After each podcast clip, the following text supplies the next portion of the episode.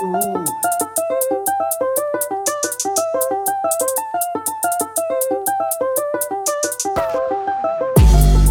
and thank you for tuning in to the Attack and Release Show. My name is Matt, and I am joined by my good friend from Nashville, Sam Moses. Hi. Today's episode is particularly awesome because we are joined by the great James Rudder. G'day, g'day. Um, yeah, this uh, I'm gonna probably hand this off to Sam real quick, and uh, because I sound like a gremlin because I've been under the weather since Monday. My kid gave me kid germs, and for those of those for those of you who have had kid germs, they're no bueno. So if you hear me hacking or something in the background, I'll probably ask Sam to put a gate on my mic or something. So, anywho, I'll, I'll gate you, don't worry. and yeah, in the meantime, Sam has this luxurious analog chain that he has his vocal running through that James and I were making fun of him for. So But Take it away, you, friend. You sound great, Sam. You really do. Thank you. Thank you. Well, today we have James Rudder, who is one of my dearest friends. And um, I want to give a little rundown of James. And he is from Sydney, Australia. So if you notice that he has an accent, or more so, we have an accent to him, Thank you for that. There you go. Um, he's from Sydney, Australia, and he does all things music production. He has multiple gold and platinum records. He's literally, in my opinion, shaped an entire genre of music uh, by working with Hillsong, being a main engineer and producer over the last 15 years. And somewhere in between touring the world, he worked at Henson Studios as an engineer, uh, assisting on projects with the Rolling Stones, Damian Marley, Nas, Michael Bublé, Bon Jovi, and many others that James won't tell you about because he's too humble, but I'll brag on him. So now he lives in Nashville, which is where James and I met, and he mixes and produces from his private home studio. And so, James, welcome to the Attack and Release Show. Oh, it's wonderful to be here. Wonderful. we have like an applause in the background. Yeah, I'll a little, cue a little applaud. cheer. Oh, I like that. I like that. Sound the sound effects play, I think. Yeah, You know what we're probably going to miss the ball on quite a bit is asking you just stereotypical Australia things. Like, does the Oh, toilet yeah. really flush in the opposite direction? And yeah, like no, that. bring them bring them on. I'll I'll be sure to answer all of them. perfect. Well, sweet. Well, James, today I wanted to um, really talk about uh, your career, but more so, I wanted to talk about kind of your whole approach to life and the things you enjoy doing in life and how that potentially extends into how you create albums. But before we jump into that, I would love for you to briefly, or as in depth as you want, kind of give people a background to uh, growing up in Australia and how you got into music. I know personally that you play some instruments and um, kind of talk about how you got connected with Hillsong a bit if you want.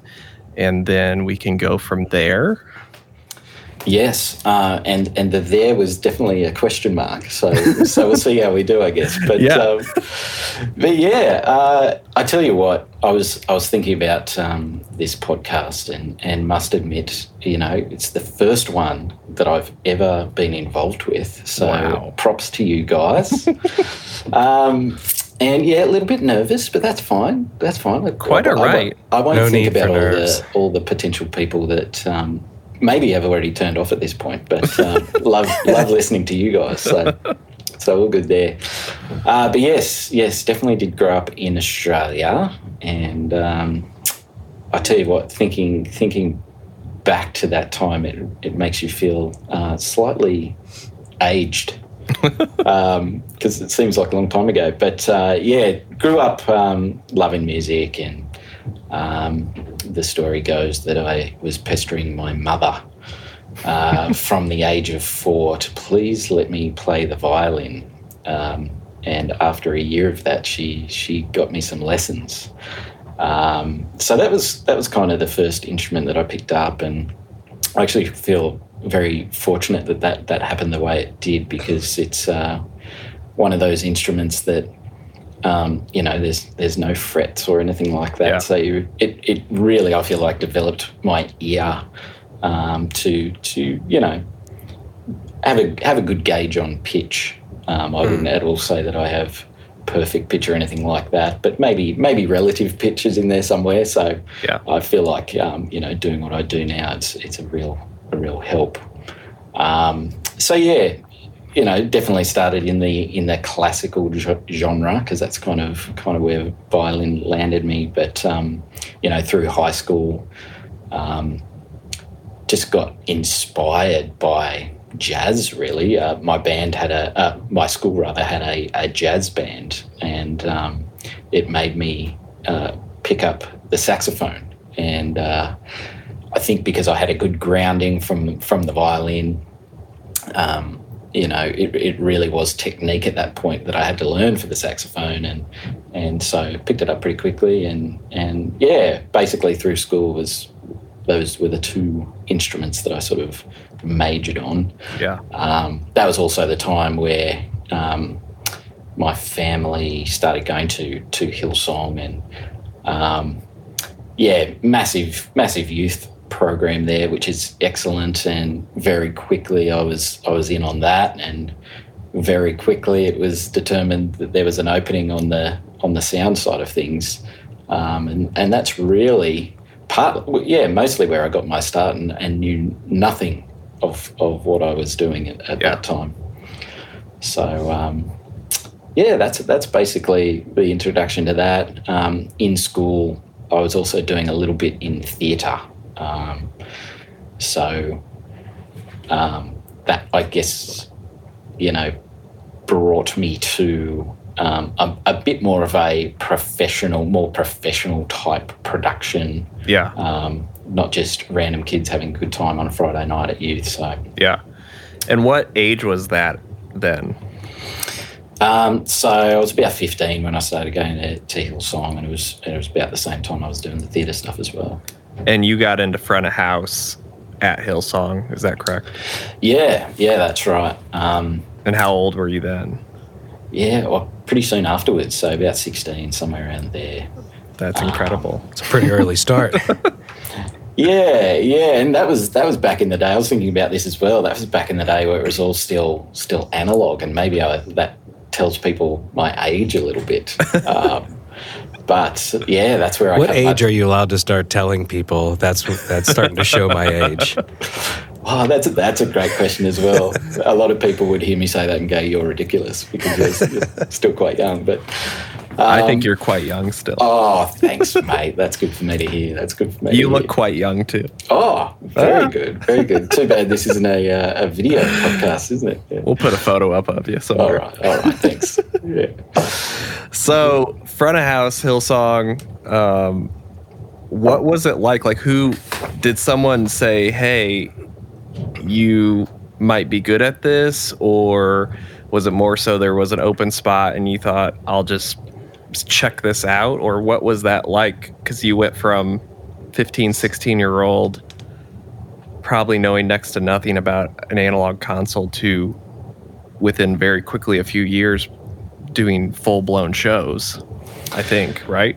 Yeah, no, that's that's pretty accurate. And um, yes, it was very much like a you know you're musical and here's an opening, jump behind and, and fill the spot. Yeah. Um, but the the whole sort of organisation, if that's that's the best term to use, um, was very um, embracing of youth. And there were multiple people sort of up the food chain on the sound team um, that got wind of what had happened and really sort of gathered around and um, you know started to give me a little bit more uh, of an idea of, of what to do and not what not to do.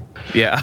Um, and yeah, that's that's really my story. Really, is that in essence everything that I've done in audio has been because someone else um, took the time and to to show me Yeah. um, you know, which which I I feel so grateful for. yeah. What do you feel like when you started like learning what what were some of the most difficult things or concepts to understand? I think initially, particularly at that age, you see this grandiose, massive analog board, and you go, "How how am I ever going to, uh, you know, figure this thing out?" Yeah.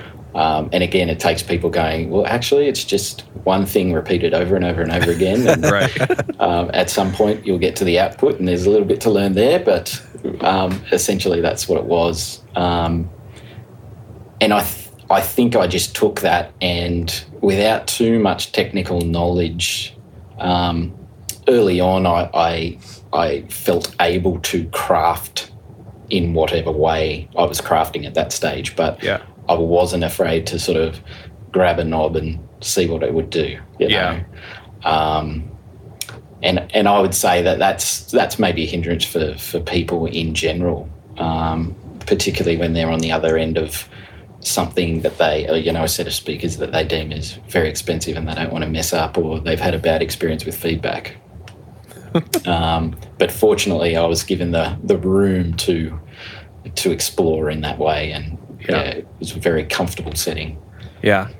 I mean, I think that's that idea of having freedom to explore is a huge concept that I often feel like isn't um, necessarily present in a lot of the industry these days with younger, I'll say younger kids, maybe early 20s or even teenagers. There's plenty of teenagers making records.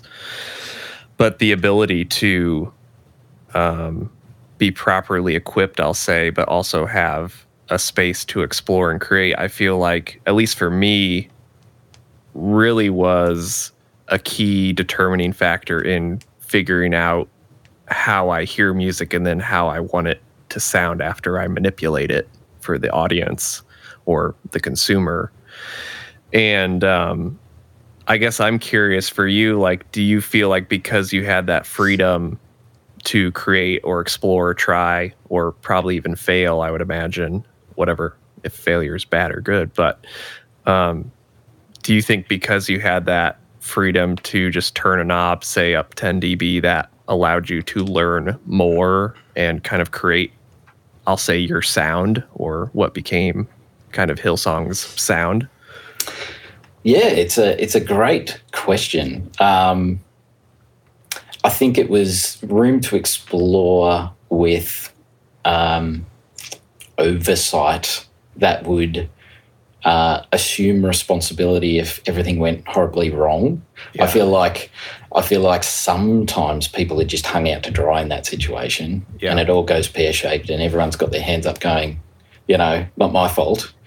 Um, and it's not the you know perhaps the inexperienced person that's in the hot seat. It's not their fault either Yeah. um, and you know who was the person that was mentoring me at that time was always close at hand and if anything was to ever go a little bit strange or there was some um, you know feedback from from some, someone or other saying this isn't right that would go through my mentor to me in a Yeah. in a positive way Yeah. um, and it wasn't it wasn't cushioning. Um, some of those those interactions were quite harsh, but harsh in a good way, har- harsh in a positive way. To where you go, okay, I'm never going to do that again. Yeah. Um, so yeah, I, re- I really enjoyed that kind of interaction. Yeah. So I know personally that you really like UK and British type rock. Yes. And I feel like we've had conversations before where you've talked about how that influences your engineering and production choices. Um, and I would love to hear more about A, why do you like that type of music? And B, what do you listen for and how do you apply it to the context of say like Hillsong or other records. We can jump off Hillsong whatever but the the majority of your the start of your career I think was kind of within the Hillsong world. So when did you start liking UK British type rock? Like was that from childhood? Because you said jazz but when did that kick in? Yeah, no, another good question. I um, really, when I started to go to Hillsong and interact um, with with the guys that were in music there, that that subsequently were you know still touring the world with. Um, that was when really I was opened up to more of that music. Um, so prior to that, I was always focused on you know performance of violin or performance of saxophone and jazz and and and that kind of thing. And really, it, I you know was opened up to that the other sort of more uh, I don't know uh, real world music, if you like. Right. Um, later, later on. Yeah. Um, and a lot of that came through people that I, you know, started hanging out with in that world, and um, yeah, just just really started to enjoy uh, a lot of that. Back in that, that in that time was you know guitar driven, and um, you know obviously there were some similarities there in the Yeah. in the United sound as we went forward. Yeah, I feel like I mean I grew up in in the church and I mean I remember listening to records and or learning the guitar parts that I would assume you helped create, which is a beautiful small world. Um, but I remember uh, listening to United stuff and thinking these guitar parts almost sound like a punk rock song that then the chorus becomes this kind of pop pop punk worship anthem. Yeah. And I feel like you were probably 10 years ahead of your time honestly looking back at it. Um, and I I think it's just remarkable that I look at it from like an outsider but now we're friends and work together on a ton of stuff, but I can see that you that influence of you liking UK or British rock or whatever we want to call it, and guitar specifically, has totally changed the whole genre of worship, CCM, Christian music, and then beyond that too, in my opinion. And I just I think it's fascinating that because one person, being you, liked that type of music, you were able to influence literally like years of music. And I don't even know if you see that, but it's pretty crazy to think about. I feel like what I've heard so far is like your mentors obviously played a big role, and then your influences on music basically dictated kind of your sound. And I feel like in my career too, like my mentors and people that have invested into me and the music I like um, has heavily shaped shaped my sound too. And I don't think people always. I feel like in like 2020, there's a a lack of mentory almost, and a lack of of people influencing each other. And I remember, I mean, it's kind of a classic mentor thing, but it was like, you know, if you want to, if you like somebody's album, you should investigate what type of music that person likes, and then what type of music that person likes. And you basically go down this chain to find like the root Yeah, influence, uh, you know, of multiple people, and that's how you really kind of get to understand their sound. But I feel like if I was to listen to Hillsong and United stuff, you know, from ten years ago, that to me shifted a genre. You know, it sounds heavily influenced by like rock guitar tones, and that directly comes from you just happening to be going around the world and going, this is kind of cool. What would it be like to kind of s- essentially stuff this into a genre that normally doesn't have that, in my opinion? Um, Yeah, yeah. I, I mean, I'm definitely not going to put my hand up and say I was the, you know, the sole influencer of the sound. I Right. feel like I, you know, jumped on board with all all of us in that world influencing each other and basically Right. saying, "Have you heard this? Have you heard that?" You know, Yeah. we were consuming all this music all the time. You know, sitting in cars listening to it on the way to the beach. You know, Yeah. you know, late at night as as you're able to do at that age. And then on top of that, we were, you know, when it came time to doing these albums, we were given the freedom to to sit in the studio and just go, okay, first of all, we want it to sound that way. So how are we going to get it there? yeah. and and and then also the freedom to you know put the parts in that we thought were cool Yeah. you know. Um, and as I say, that that was so uh, so much of an effort of so many different people, Right. Uh, and we definitely didn't get it get it always right. And that that was back in the day when we were still on recording to DA eighty eight. Yeah. Um, you know, so amongst all of that, I'm engineering and learning how to engineer at the same time, and you know, messing up drop ins, and uh, you know, it was fabulous tape. Except I, I missed the start of it and th- things like that, you know. Yeah. So there was all the room in the world to make all of those mistakes and Yeah. and you know just a melting pot that I guess um, you know looking back on it now made made it what it was, you know. Right.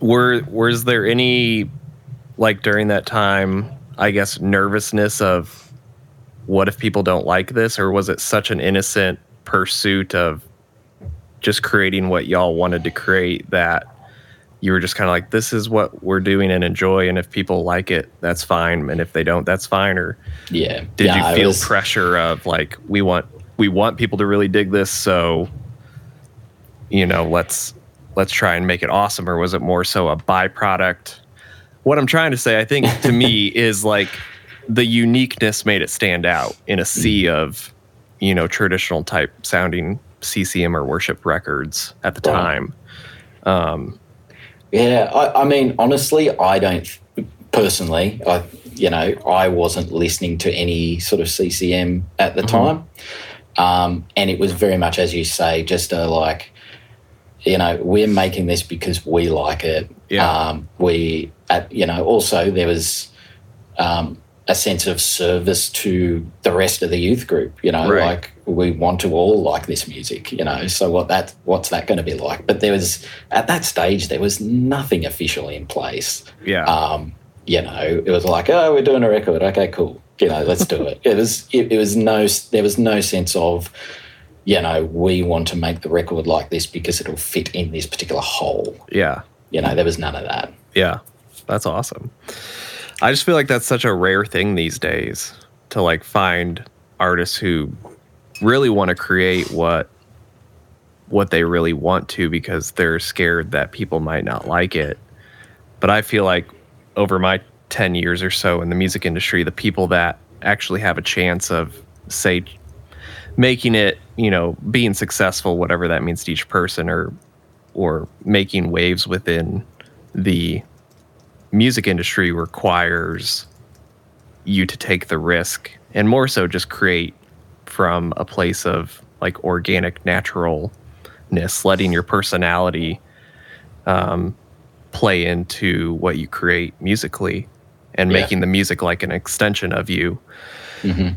which to me kind of leads into to the depth of what I really like talking about with people is like I want people on this podcast to know James beyond the records you've made. And so I know you love mowing your grass, taking Love care it. of it. Did it did it this morning. Exactly. Looks spectacular. Got to get that midweek mow in. That's right. Seriously, there's rain coming, guys. And obviously you and I golf quite a bit together. I know you Yes. love golf. Love you it. love perfect flat white drinks, Oh, the pursuit of the perfect flat white. Yeah, hard to get over here. Exactly. Mm. But those sorts of things What is like a perfect flat Yeah. white drink? Well, it's coffee Okay. made in a certain way that um, you know. I encourage the listeners to, to go and read about, and and if you were to purchase one from um, a large coffee making chain that has green in their label, it's probably not going to be quite right. Oh, nothing that anyone who has green in their label, nothing about that tastes correct. Oh, okay, all right. I, I, I'm I'm in the right crowd. you're in good company. I'm not a coffee snob by any stretch of the imagination. I got a Keurig at home, like nothing about that. But anytime I go there, man, it just tastes like it just tastes burnt. I can't do it. Love it. Um, but yeah, all the, all those things like when I met you, you talking about taking care of your lawn was probably one of the first few things we talked about. I That's, remember that's hilarious. That's, that's very hilarious. because I remember you came over and you were complimenting my yard, which I don't take care of. I have landscapers to do it, but there there seem to be, you know, as I've gotten to know you and as I get to know anyone, the things we do in our life, you know, the the music we make is just an extension of that mindset and philosophy or approach we have to life, and usually the mundane things um, that people would think that you know mowing the grass has no influence on how you mix a record.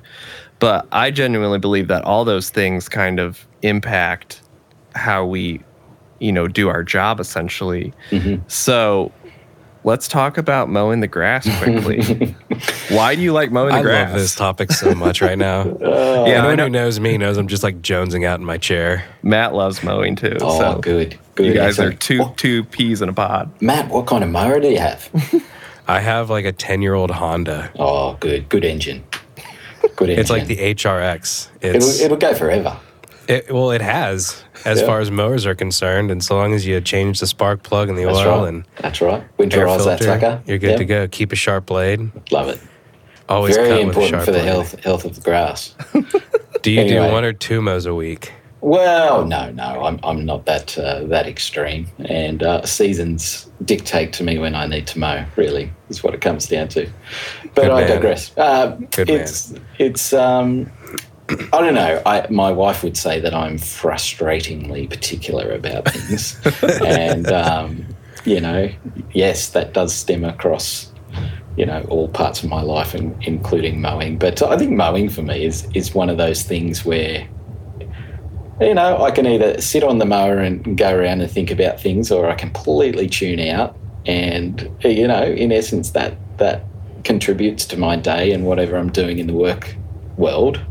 Um, similar, Sam, you and I have, have talked about you know going to play golf um, and why it's so healthy for the mind in terms of completely focusing on golf and not anything else. Yeah. Um, and now, you know, mentally golf can be quite frustrating as well. So, so there's that aspect to it as well. But we always we always grow from these experiences.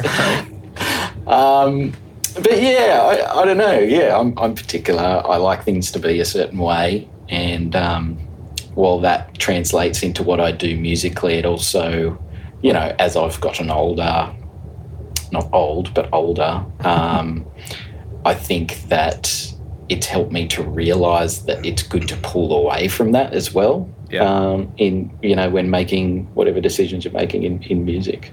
That's great. Frustrating. What'd you say? Frustratingly particular? Yes, that's me. That's me. yes. I really like this note about James in here that Sam wrote of why you hate using drum samples.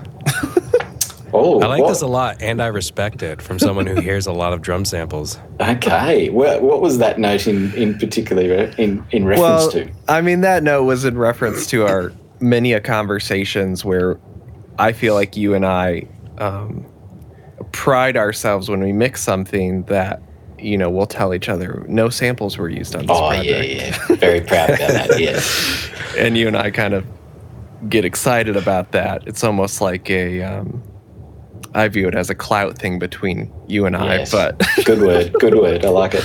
of it's impressive if we're able to salvage well salvage is maybe too harsh of a word but use the drums that are provided without having to immediately go i need a kick and a snare sample to make Yeah. this sound good. But i feel like that you know your obs- i'll say obsession with recording engineering but drums in general we talk about drums a lot and you just taught me about how to um, basically isolate a snare and a tom better by Yep. flipping phase and whatnot Yep. which is a tip we could maybe talk about later Okay. but yeah. um, I think for me that goes into what we just talked about of like the uh, particular, the frustratingly particular, where like you are, at least from my observation of being friends and working with you, is that you will fight and wrestle and tweak and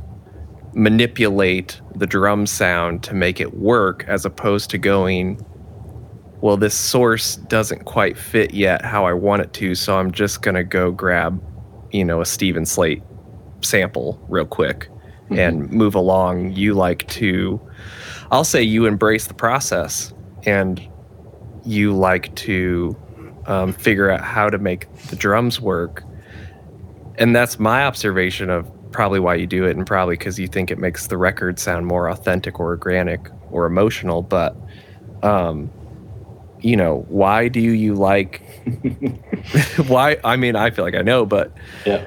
why do you prefer to fight for a drum sound as opposed to saying, "Let me just quick swap in a sample and call it a day"? Yeah, I mean, you, you've said many of the reasons already, but it is so it's it's amazing thinking about this how many aspects of it there are. Um, maybe partly it comes from being a tracking engineer and working so hard on a drum drum sound in Yeah. the studio, and getting the mix back and going, those are not the drums, you know. Right. Um, and at that point, you go, Am I bad at, at my job as a tracking engineer? Or was this person, you know, did they just decide that they wanted their sounds on this, you know? Yeah. Uh, the other aspect of it relates back to the the frustratingly uh, the, the frustrating nature of my personality where whenever I have dabbled in samples in the past, I don't feel like they're ever quite right. And and so it just takes me away from, you know, how I like to create a mix. You know, if I, if Right. it's like when you when you receive something and and the vocal is is maybe not as in tune as you would like it. Um, if you decide to go and tune it, then you you're taking yourself away from from the creativity and maybe the moment um, of of where the song song should be. So um, there there are a couple of aspects to it. Um, I think as well, yeah, it's a pride thing. Going, no, no, I can. Despite what you've given me, I can make this sound fantastic. You know. Right. Um, so so yeah, it's it's a journey that I, I continue on, but um, it's it's nice to be in company that of of of people that feel the same way in that regard. Yes. Do you feel like because you fight for, say, the original source without just saying, oh, I'll just swap a sampler or whatever, that that plays in part of, I'll say, your success with people hiring you again and again to make records? Oh, I don't. Or do you think it's something where people have are getting used to samples so much to where sometimes when I do something that's not where I use the real drums, the client will be like, "Wait, it doesn't sound like the reference I gave you of Katy Perry," and it's like, "Well, that's right. a different drum set." yeah. No, I, I don't think I've ever. Uh, I don't know if it's something that people come back to me for per se. Yeah. Um, you know, sometimes it's actually a compliment for someone to go, "Oh, did you use a sample there?" And you go, "No, no." You know, um, so you got you got a, a sound that was you know um, pleasing to their sample wanting ears, perhaps. Right. Um, so I don't, I don't know. I think maybe some of it stems from um, dealing with live sound and live drum kits, and and having to push through to get a drum kit sounding like you want it to. Yeah. When when maybe it's not ideal in the live setting for whatever reason. yeah. Um, you know, you can't. Well, you you can, but um, it's much better in a live set, setting, in my opinion, to to you know take the drums as they are and and dress them up. You know? Right. So, so yeah, maybe it comes partly from that too. Yeah, that's sweet.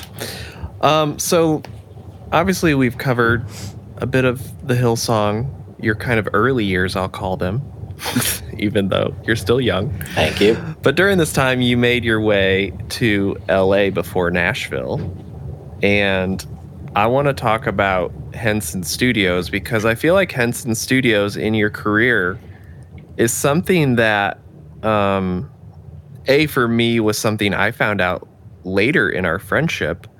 But when I found it out, my respect for your, um, I guess, abilities or even just you know, anyone who's going to work at Henson obviously has some sort of work ethic. And to then become assisting in engineering on records with some of the largest artists, I'll say, of our time.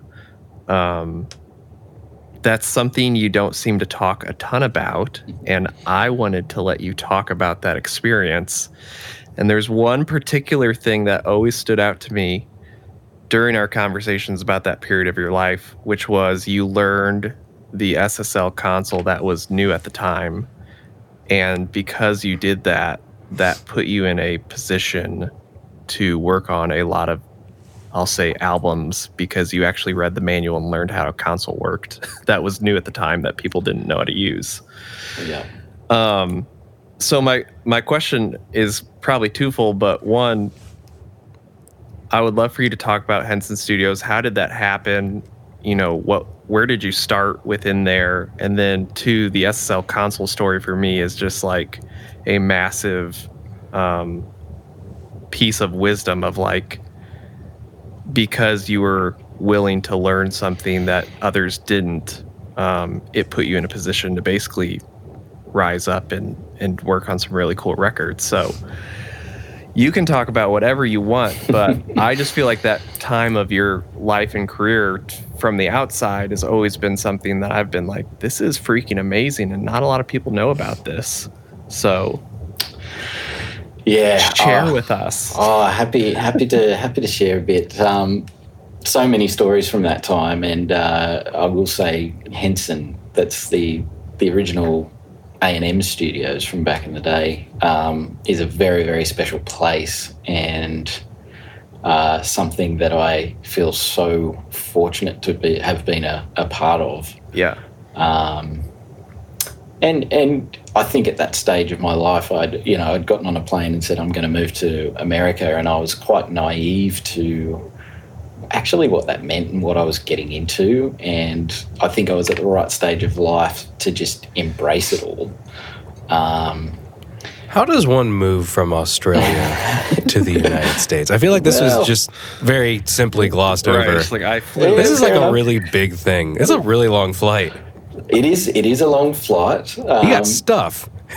yeah, yeah, How do you do this? Yeah, I mean, again, being naive, you, you kind of just do it. But um, but and it's probably a bit more difficult to do it these days um, with with where the world's going. But uh, I did get the opportunity to come to the states um, via a band uh, that that they asked me to do front of house, and they were signed to a record label in the states. Um, and that record label actually made it possible via visas and things like that f- for me to be able to get over here for a, a longer period than the uh, what is it three months that you're usually allowed to be over here for on, on vacation or whatever. Um, so that's that's kind of how that started, and from there, basically, it's it's visas. Uh, You got to pay to play.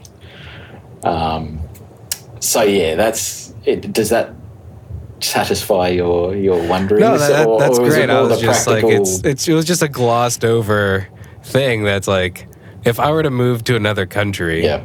I just, you know, just don't hop on a plane. I mean, you could.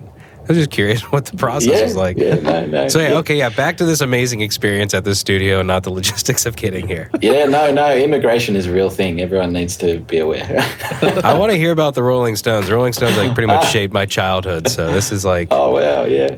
I heard you got like a, a bottle of something from Mick Jagger or something, and Oh yeah, I mean, there's many stories there, but um, but yeah, the the whole Henson thing. I think I definitely went into that situation. It was uh, the second interview of two interviews that I've ever had um, and with the studio manager, um, and it was it was very much a uh, an interview, not so much as what do you know. You know, I think I was sitting there uh, ready to tell my story about you know what I'd done in Australia and why I was qualified, and the interview was much more like, "What are you prepared to do?" Um, as in, yeah, like how how far are you prepared to go for the um, smooth running and the professionalism of this studio?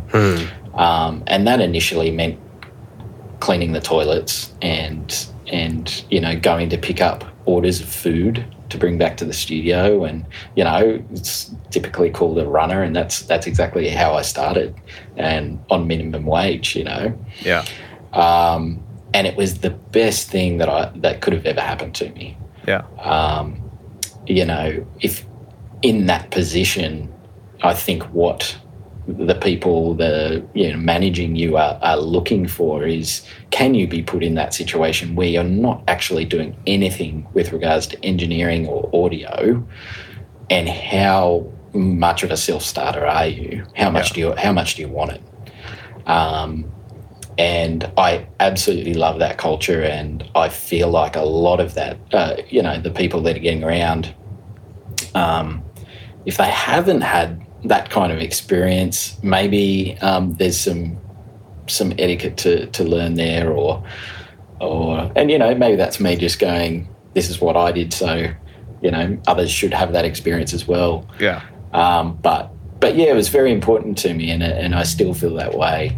Um, and yeah, that that you know, getting to the to the SSL story, um, you know, it was the uh, the AWS that had just come out, um, and and one of those had landed in the studios, and um, it was really a production room, um, and yeah, essentially, you know, the self-starting aspect. I saw it landed. I went, "Oh, this is cool. It's, it's a bit of a hybrid." You know, um, all the other consoles in that in the facility there were just your standard, you know, big old analog SSLs, and so it was something a bit different. And yeah, I just asked the question. I said, "Hey, can I go up and have a twiddle with it?" And um, yeah, essentially, um, that's what led to being on um, some of those sessions because, um, you know, when you're a very big band, you, you don't need just one studio, you need, need many. And they needed that production room and to do some overdubs and things like that. So, um, yeah, because I'd sort of put my hand up and I'd, I'd learnt it. Um, that's how I got that opportunity. I was I was taken in. I remember it vividly because I was taken into the the studio manager's office and and asked, okay, so how well do you know that console? you know, uh, and you know, I backed myself and I said, yeah, we're good to go. And and that's when I that was the moment I got the call up for the for the Rolling Stones gig. So Jeez. it, it it floored me. Yeah.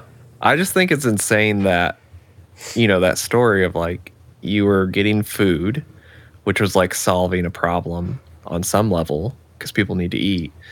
And then you had the, I, I guess, gumption or curiosity to, I'll learn this SSL console that maybe not nobody wants to learn or they just didn't have time. So you took the initiative to do that. And because of that, you were then in demand for your skill. And I feel like that is um, what I call like doing the non sexy thing.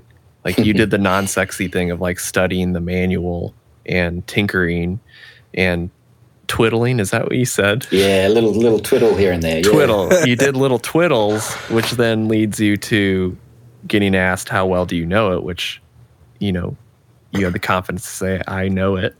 And then you go, Okay, well, here's help out on the Rolling Stones. Like Let's that also like is not glo- crazy. Let's also not glo- gloss over the fact that anyone else could have done that, but they didn't. right. yeah. And it's just like just a mere fact of picking up a manual, learning the board, and just like the mere like love and curiosity of what you're doing, and just like yeah, I wonder what this thing does. right. It's like anyone could have done that, Right. but it, it just blows my mind that nobody else did.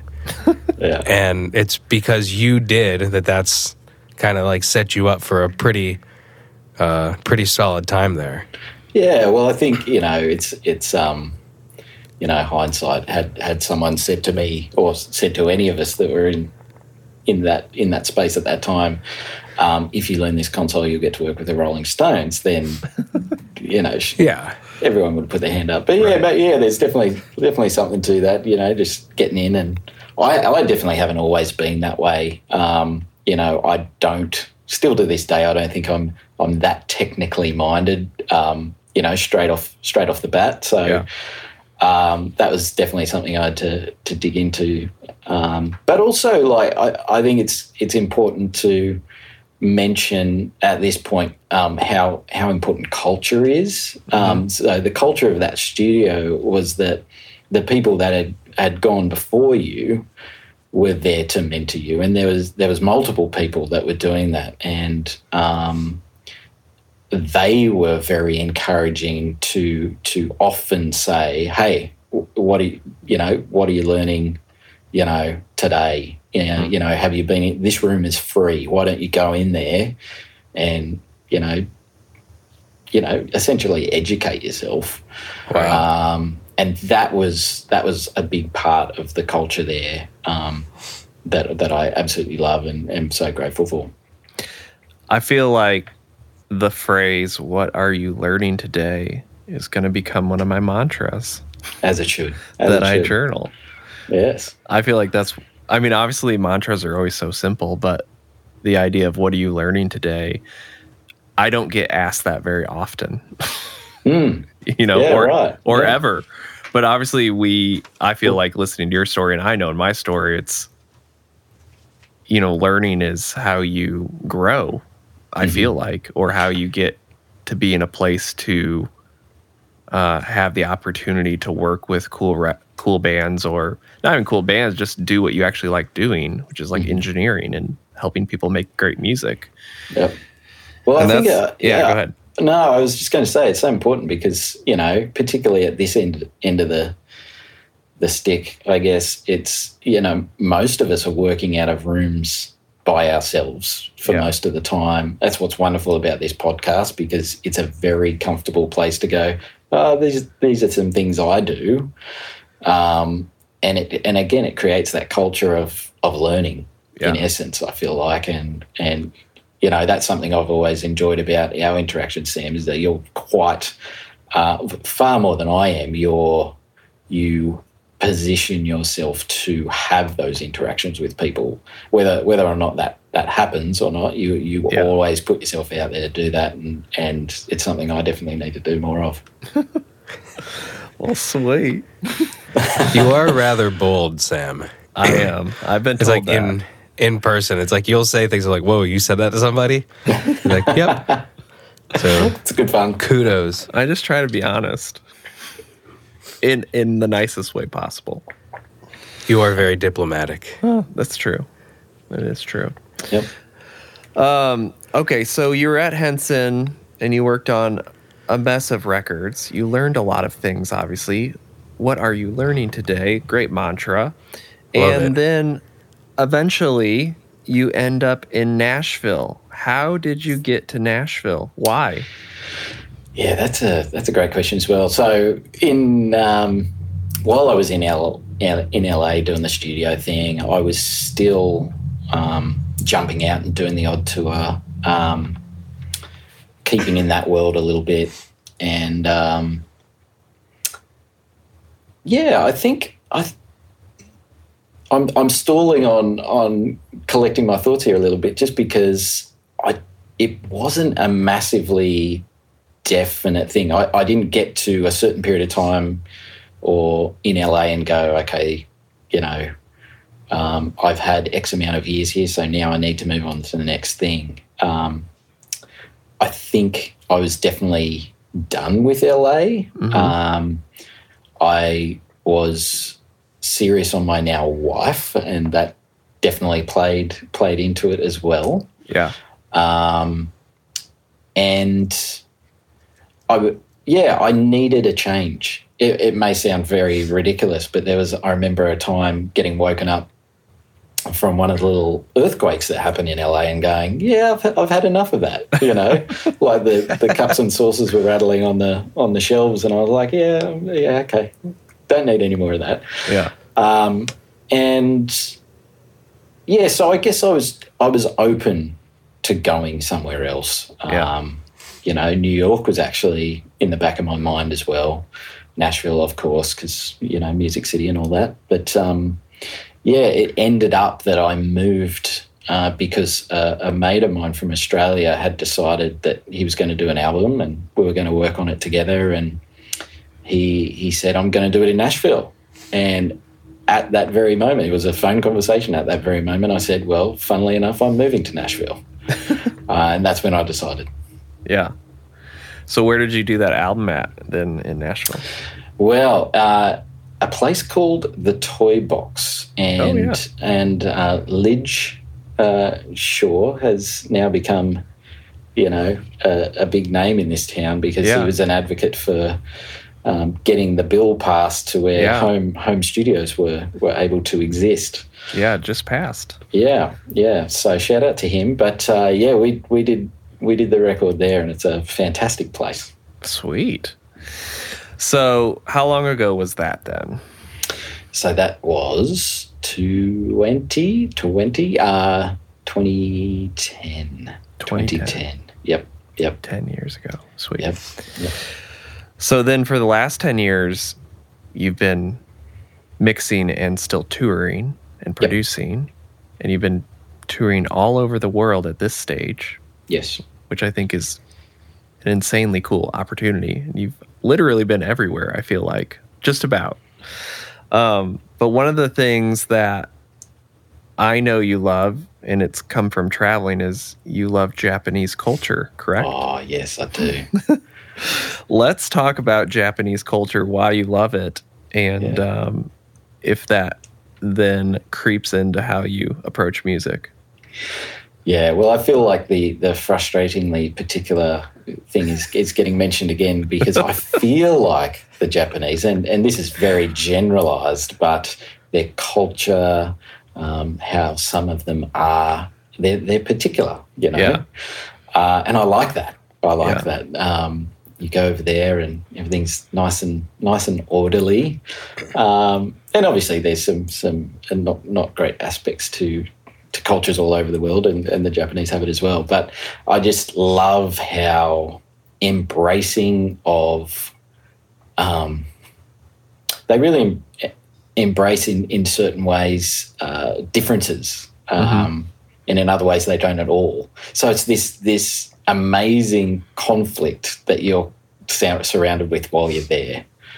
Um, that's just fascinating to me, and it, and it and it obviously helps that I that I love Japanese food. Right. do you think being particular is required to do great audio? To a certain degree, I would I would say so. Yeah. yeah. Or is it a Um, blend of the creative and the particular, basically, that makes a great engineer or someone in Yeah, audio? yeah, I absolutely think so. Um, we all have to have uh, certain elements of being particular when it comes to interacting with other people. Yeah. Um, if you're chaotic in how you work, as soon as you want to work with someone else, they're going to go, "I have no idea what this, what any of this is." Um, but being particular doesn't necessarily um, mean that the microphone has to be in a certain spot all the time, or the the knob is always at this particular gain uh, gain stage, or, Yeah. or whatever whatever it is. Some of the most uh, fulfilling music that I have mixed has been from artists that are not particular at all. And, um, you know, I'll listen through to certain tracks and go, oh, how am I going to make this work? and you push the faders up, or and, and all of a sudden it, it has this thing to it, and it's not particular, and it's wonderful. Yeah. Okay, I want to go to some, I'll call them low hanging fruit topics real Oh. quick, just because I feel like our audience will want to know a little bit about how you work on albums. But the question, simple question, how do you approach an album and what do you feel like you need to get right get right for it to be a success when you get a project?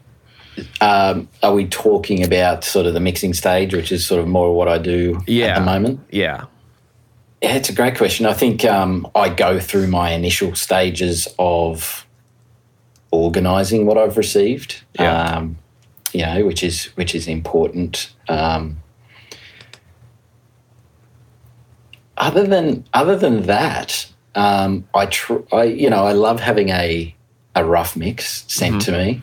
Um, I think my main focus is trying to get into the headspace of the people that that may, like when they pressed stop on their last session, trying to decipher what they were going for Yeah. you know and and that might sound more deep than sometimes it is like sometimes yeah you really have to go into you know what they were you know all the touchy feely bits and pieces but sometimes it's more just practically okay Yeah. what what did the people that touched this want this to end up like Yeah. um, So do you ask them that or do you just kind of let the the files or do you have like an onboard thing where you say give me context or how do you discern that?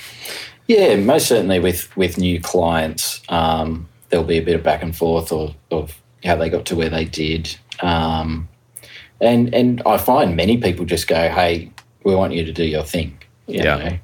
know. Um, so, I think it's important at that stage to to back yourself in knowing whatever genre that you're you're tackling, and if you don't, um, do doing some research. Yeah. honestly. Um, but yeah, yeah. In general, people are people are very willing to sort of give you a good idea of of what path to follow in that regard. Yeah. Was it always for you um, doing projects, people saying like, "Hey, James, just do your own thing," or was that a over time trust, or because of the amount of experience you have at this stage, people kind of know what they're getting into, or Yeah, definitely, definitely more recently um, since I've really been focusing on. I mean, this year in particular, uh, all of us have had to pivot in some way or another. Um, for me, it was I've I've still been traveling up to to this point, so um, really having to focus more on mixing in order to to make you know to make things Right. all uh, all work financially has been has been a, a challenge. So. Um, so yeah, it's certainly come as I've uh, become more confident with with what I'm doing. Mhm. Um, prior to that, I mean, you you grow as as a mixer with you know the artists that you that you work with, um, and yeah, I, f- I feel like now that I'm I'm more at the point where I'm I'm more confident to go. Yes, I can absolutely do do what you're what you're wanting. You know. yeah. And then you're also currently doing consulting. Is that correct?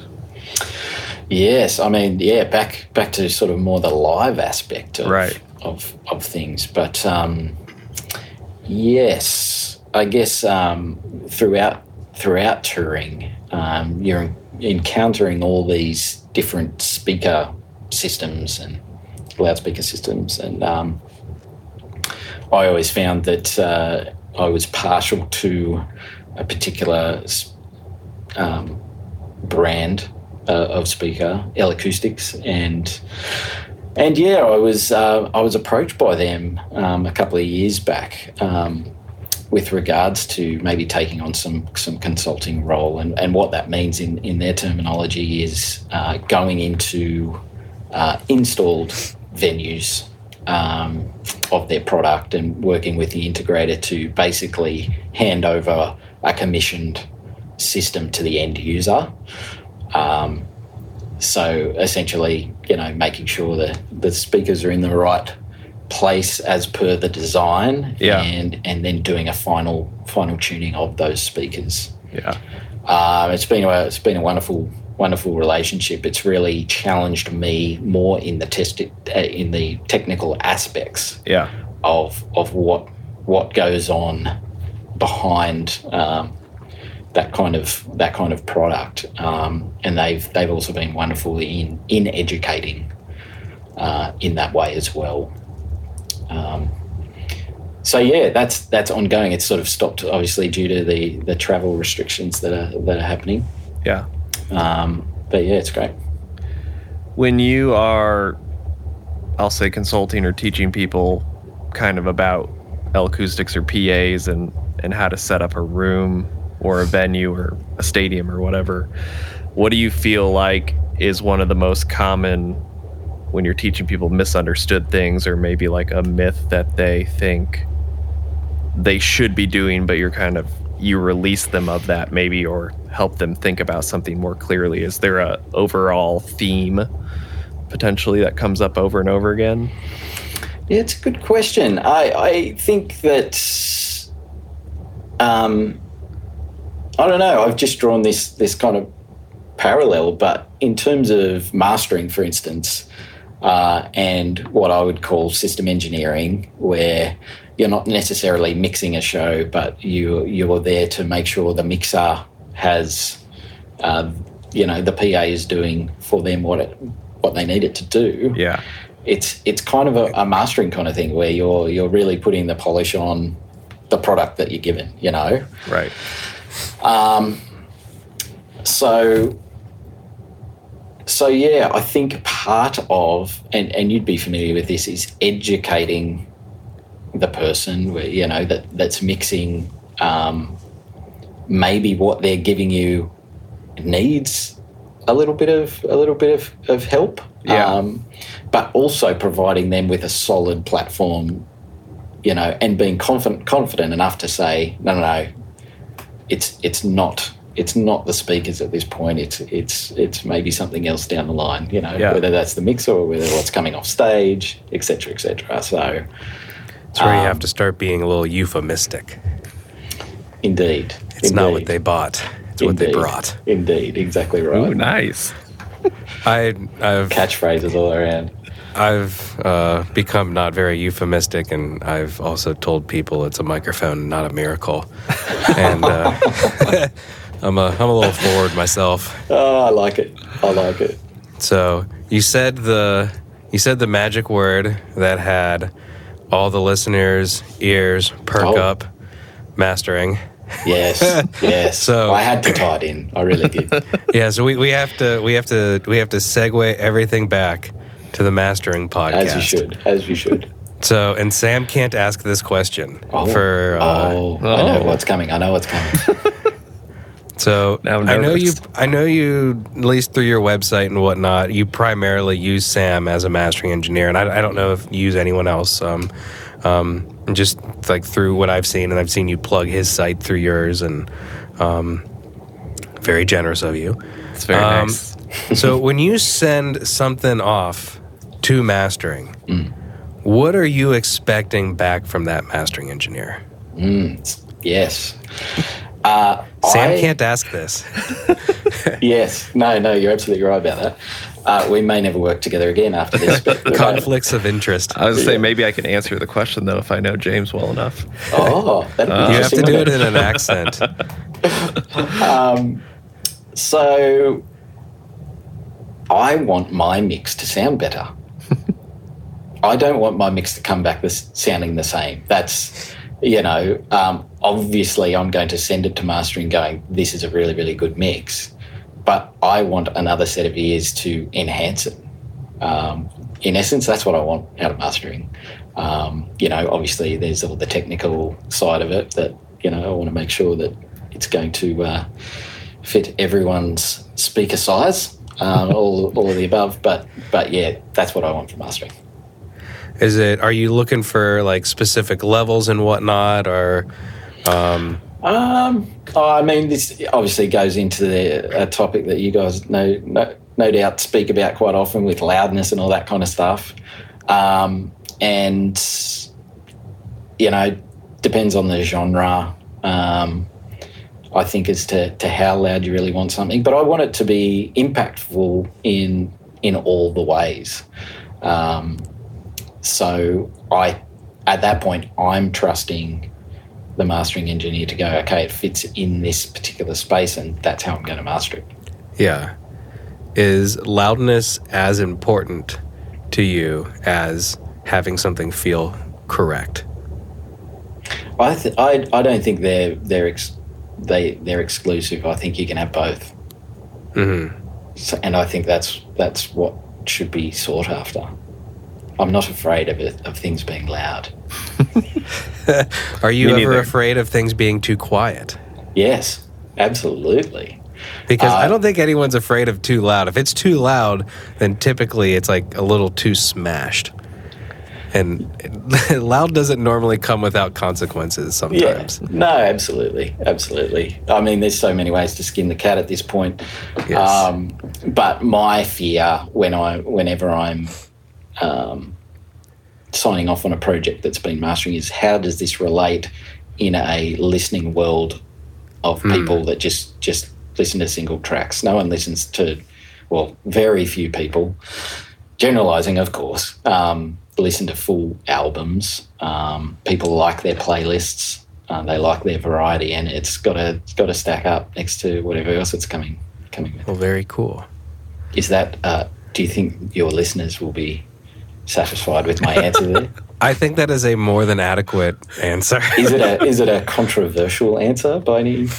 no. I mean, No, mastering think so. in and of itself is controversial because you ask Yes. a mastering engineer anything and they're like, well, it depends. Yeah, and then yeah, if you but- ask more, can you have like a little bit more info on that? It's like, well, just use your ears. That's just that's just how it goes. Mm-hmm. Um, so Sam, do you have uh, do you have anything left for James? Um, Have we left it on the table? I feel like we covered a lot of ground here. There's so much so much. there's so much more I know we could talk about, but I also feel like we covered a nice amount of material. And I feel like if people want to know more about James, then they should follow you on Instagram, find you on your on your, on the internets, They can do that. I'm there. and they can holler at you. Yeah, I have a do. question because I was looking at your Instagram earlier. Uh-oh. Who gets to push the confetti button and does it say confetti on it? Well, uh, for certain for certain events, there's more confetti than others. Uh, you'd be, be surprised how much that stuff costs, and particularly uh, when you put it in certain venues, how much it costs to clean it up as well. Should Um, the uh, should the head janitor be allowed to push the button? I think so, but maybe then the the confetti would, button would never get pushed. Oh. You know, you want to push it at some stage. Um, You gotta have it like you always have to have a dead man switch. If you don't push it by zero, it's gonna go off.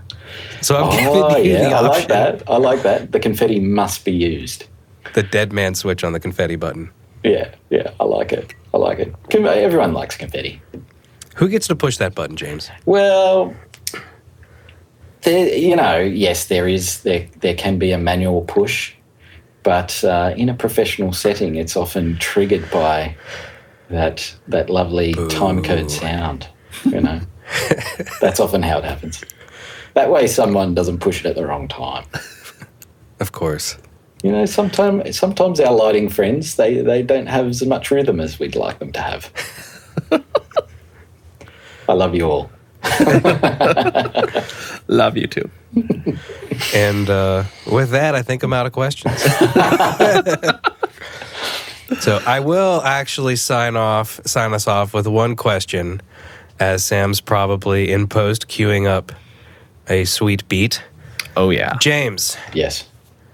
what are you learning today? Ooh, Matt, so good. I know. I'm learning that I'm I'm happy to have discussions with wonderful people and have other people potentially learn something from it. Oh, nice. Mm. Sam, what are you learning today? I'm learning that you just never know where audio is going to take you because I grew up on some level listening to what James created that got me doing music and now we work together. And who could have planned that? I couldn't plan that. And now Matt, you and I have a podcast that started from a mentorship. So I guess you could say I'm learning that um, that music is still my favorite thing to do because of the community it creates. Love it. Is that cheese? No, that's great. No, no it's great. That's it's great. just beautiful to have now Matt and James know each other for our audience, and now our audience knows James. If you didn't know James, but I just love it. I'm learning that there's so much value in community continually, and this podcast affirms that today. yep.